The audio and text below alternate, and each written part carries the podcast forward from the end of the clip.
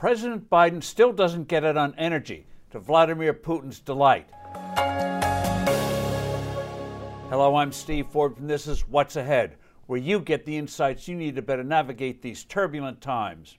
In announcing that the U.S. would be banning imports of Russian oil, natural gas, and other energy products, President Biden declared that the war in Ukraine showed that we need to achieve energy independence.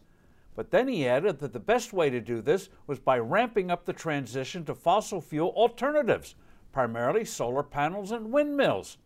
This sentiment was echoed by our State Department's energy envoy, who proclaimed that the U.S., and I quote, should double down and triple down on the transition to make it broader, bigger, and faster, end quote.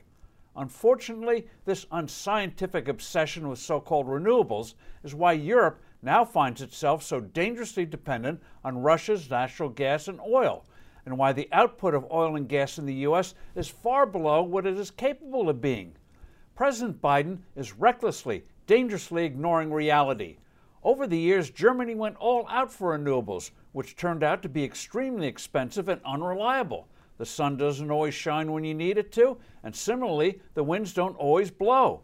So Germany let itself become over reliant on energy imports from Putin. In recent days, the newly installed German government, dominated by socialists and Greens, is starting to see the light. It's fast tracking construction of liquefied natural gas terminals to get gas from non Russian sources. By contrast, the Biden administration is still delaying permits for building new LNG terminals and expanding existing ones. Germany has halted the shutting down of its remaining nuclear power plants, and it recognizes that natural gas is a clean fuel, a fact U.S. green extremists in the Biden White House refuse to acknowledge.